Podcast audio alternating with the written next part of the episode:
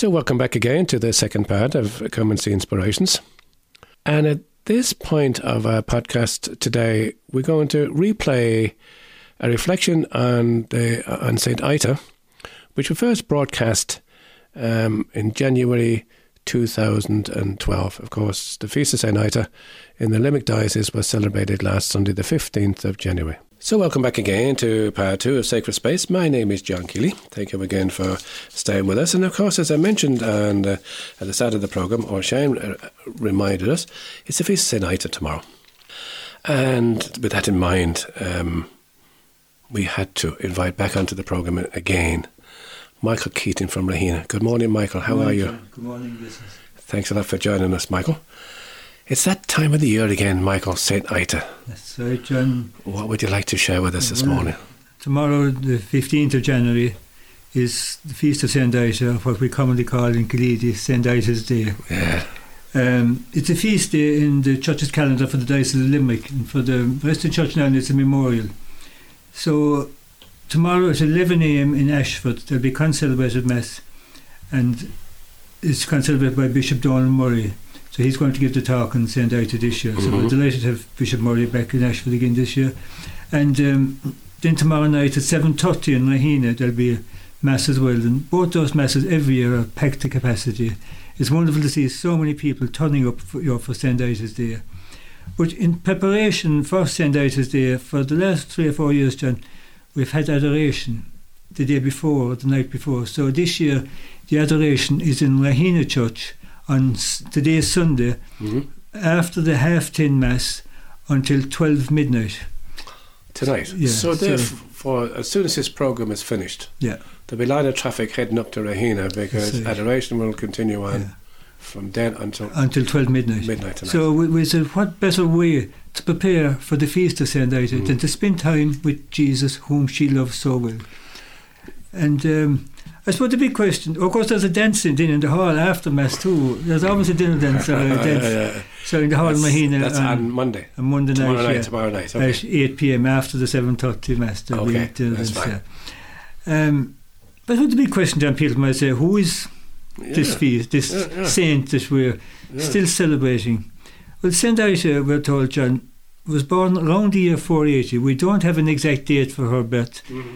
She was born in the Dacia tribe, so somewhere in County Wexford, we believe. And she was a princess. She was no poor person, she was a princess. She was born into royalty. Her father was King Follett, and her mother was Queen Nicta. So she was born into royalty. But at a very young age, Ita felt the call to follow God and to leave everything in Waterford and to follow God's calling. And she insisted in this, but she met great opposition, especially from her father, who had planned, of course, to marry her to a local chieftain, so he could extend his territory, and that's the way things worked in those days. But Ita persisted. She fasted for 3 days and 3 nights, and her father relented eventually. So she left Waterford to an unknown destination, and we are told that she was guided by 3 lights, one in the Galties, one in the Mulcairns, and one in Cluain Credhail, where the present-day Killeedy is, and that's where she settled and started her convent. Now, the local chieftain, of course, we're told, got very excited because she was a princess. She wasn't an ordinary person, though. So he wanted to give her big tract of land, hundreds of acres of land, but Ita refused point blank. She said, no, she said, all I want is 4 acres for my community to build a convent. So she started the convent in Killeedy, and very quickly young girls followed from all over Munster and different parts of Ireland, and in no time at all she had a thriving community in Caligia. She was known far and wide for her gifts of reading souls, reading minds, gifts of healing. So people came with all their ailments to Caligia from all over the place they came. But Ita never claimed credit. She always gave the credit to the Blessed Trinity, the 3 persons in the one God. That was her big devotion. Then she started fostering children, and she became known as the foster mother of the saints of Ireland. Her most famous, I suppose, child would have been St. Brendan the Navigator, which some people would be shocked to hear that he was actually fostered in Killeedy for probably 5 or 6 or 7 years, at the start of his life. a lot of them became great saints in the church. St. Mochaemog, St. Common Father, St. Faulkner, down in Ross Carberry, you know, they all became great saints in the church. These were all supposed to have been fostered in Killeedy. So with the influence she had on young children, she might have only had them for 5 or 6 years, but I suppose the big thing then was, of course, prayer and fasting. She was very big into the penance. Now, so much so that at one stage in her life it's recorded that an angel brought bread from heaven for her because she was overdoing the fasting and told her to eat, you know. And did she insist that the rest of her community fasted? Well, I suppose she lived by example, John, I'd say, rather than insisting. I say these saints, you know, they lead by example. Yes. And I suppose one action is worth 1,000 words, isn't it? Yes. And so she became very famous, of course, around all of Ireland. Mm-hmm. And if you go around Ireland today, you'll see stained glass windows of St. Ita, good for churches, and especially in West Cork now, where St. Faulkner would have been. Okay. And even around the country, you will find them. Like, you know, she's remembered in a lot of places. She's also remembered on the continent. Obviously, some of her followers took her fame out there, and she's recorded in different things on the continent. And she's also remembered in this beautiful hymn, Isagorn, which I think was it written in the 6th or 7th century, John? I haven't the exact date now, but around that anyway. And in that, it's recorded that she actually held the child Jesus in her arms.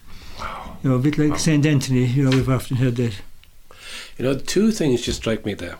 First of all, you said that she was offered 100 acres. Yeah. And she only took 4. Yeah. That wouldn't happen today now. No, we'd go for the 100, John, wouldn't we? We'd go for the 100. But for her, enough was enough. Yeah.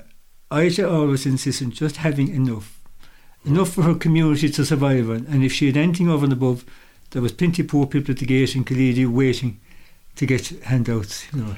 She shared everything with the local community. Mm-hmm.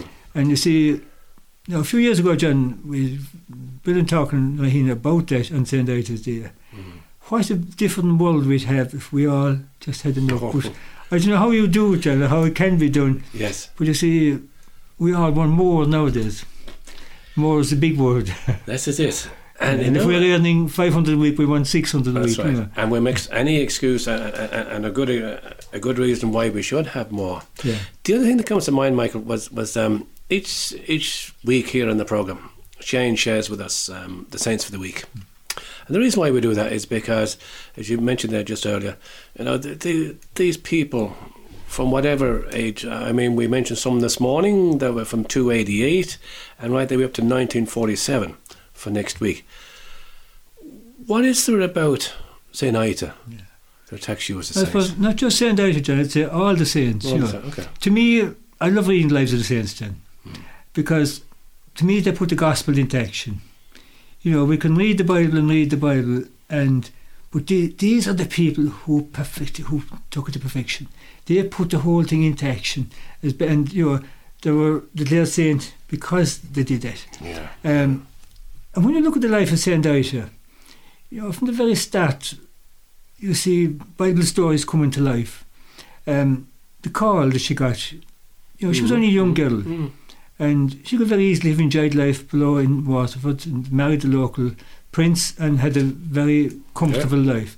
But she felt this call from God, and it reminded me, and we had it in the mass readings the past week, the boy Eli. Yes. Eli. Yeah. He heard the voice calling him at night. He didn't know who it was. And eventually he was told to go back and say, "Here I am, Lord, your servant is listening." Yes. And I'm sure that's what Ita said when God called her. Yeah. "Here I am, Lord, I've come to do your will." Isn't it? Yeah. And there's hymns and all composed to that. So to me, that straight away brings that story to life. St. Ita brings that story to life.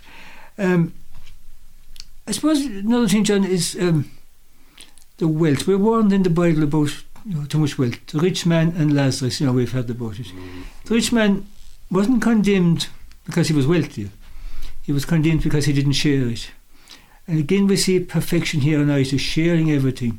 And this story is really brought to life in a story we read in Eithne Ní Riain's book.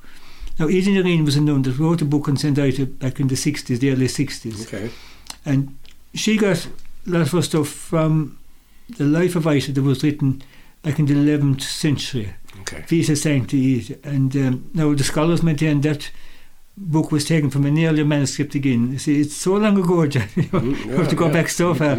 But Eithne Ní Riain has this beautiful story about Ita's uncle.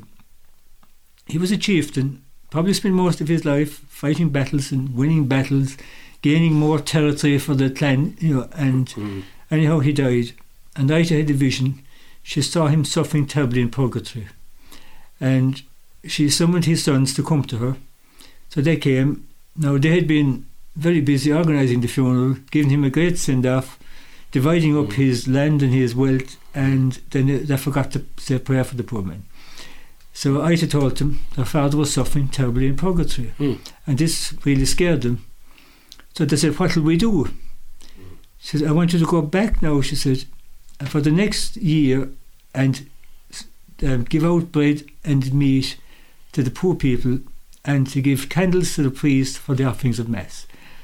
And so they did it. They came back after 12 months, charged them to go away for another year and do the same thing.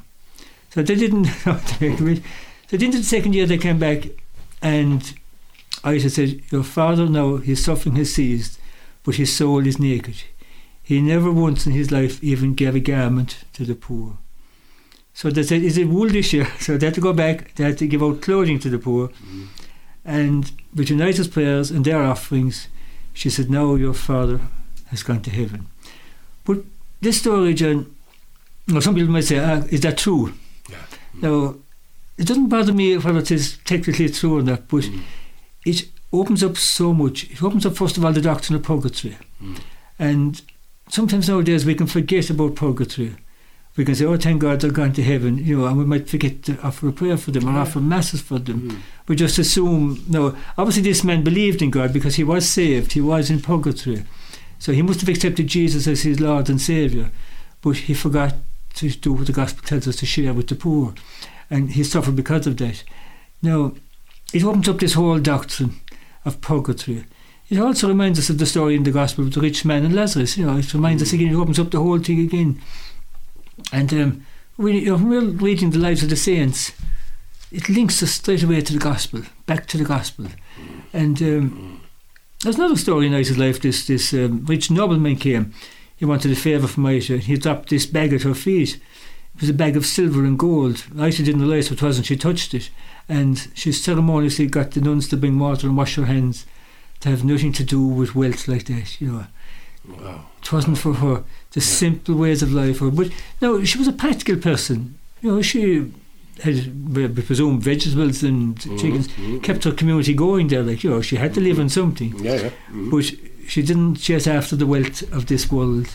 These are just some of the little stories, John. We could keep talking about them, I suppose. Her gift of healing, of course, was well known. Her other big thing was praying for God's direction in your life. Very important. Ita's sister Fiona followed her to the convent, and she wanted to join the convent, and Ita said yes. Shortly after, her sister Nessa came, and Ita said no, pray about it first. Ita could see Nessa's vocation was married life, even though Nessa wanted to join the convent. So Ita was so practical. Pray for God's, whatever God wanted, that's what you had to do. Not because something you wanted, That was her great way. Of course, the fasting of children was teaching the gospel to the children. So much teaching that they became saints. Fantastic, also her gift of teaching and looking after young children. Michael, we've got about 30 seconds left. Well, I know I'm cutting you short, but what's St. Ita's message to us in Ireland 2018? Do you reckon? If she come back, if she was here now, I suppose the first thing has to be done: turn to God in prayer. Without prayer, without contact with God, we're lost. You know what I mean? We don't know what direction we're going in. I suppose the next thing would be try to do with enough. That word "enough" comes, the 4 acres. Think of the 4 acres. Yeah, think of the 4 acres. Yeah. If we can survive in that, if we're happy in that, we can feed our family in that. Whatever the 4 acres represents for us, yes. Try to be happy with that. I think the book of Ecclesiastes talks about chasing the wind, doesn't it? What do we get for chasing the wind? I suppose, try to discern God's will in our life, John, which is a very important thing. You know, ask God, is this what God wants? Is it not what we want? What God wants. Yeah. Michael, thank you for that. I know we had got a bit short now this morning, but thank you so much for that. But just before we go, you picked a piece of music, Faith of Our Fathers. Why did you pick that? Well, as long as I can remember, John, in Killeedy, this is always sung at the end of Mass on St. Ita's Day. And of course, it reminds us that that faith that Ita brought, I think 1440-something years ago, 1447 years ago, is still alive in Killeedy. That's still alive there, and it's still alive in Ireland, thank God. So I think it's very important that we pray that and just reflect on it. You know, it's living still. Faith of Our Fathers living still. Michael, thank you so much for sharing with us this morning. It's certainly something that we always enjoy having you on the programme. Thank you so much for that. Yeah. So, this is Faith of Our Fathers, sang by Frank Patterson, and the music is by the Irish Philharmonic Orchestra and Chorus. Michael, enjoy the next few days. Thank you, John. We will. We'll enjoy. God bless you all. Bye-bye now.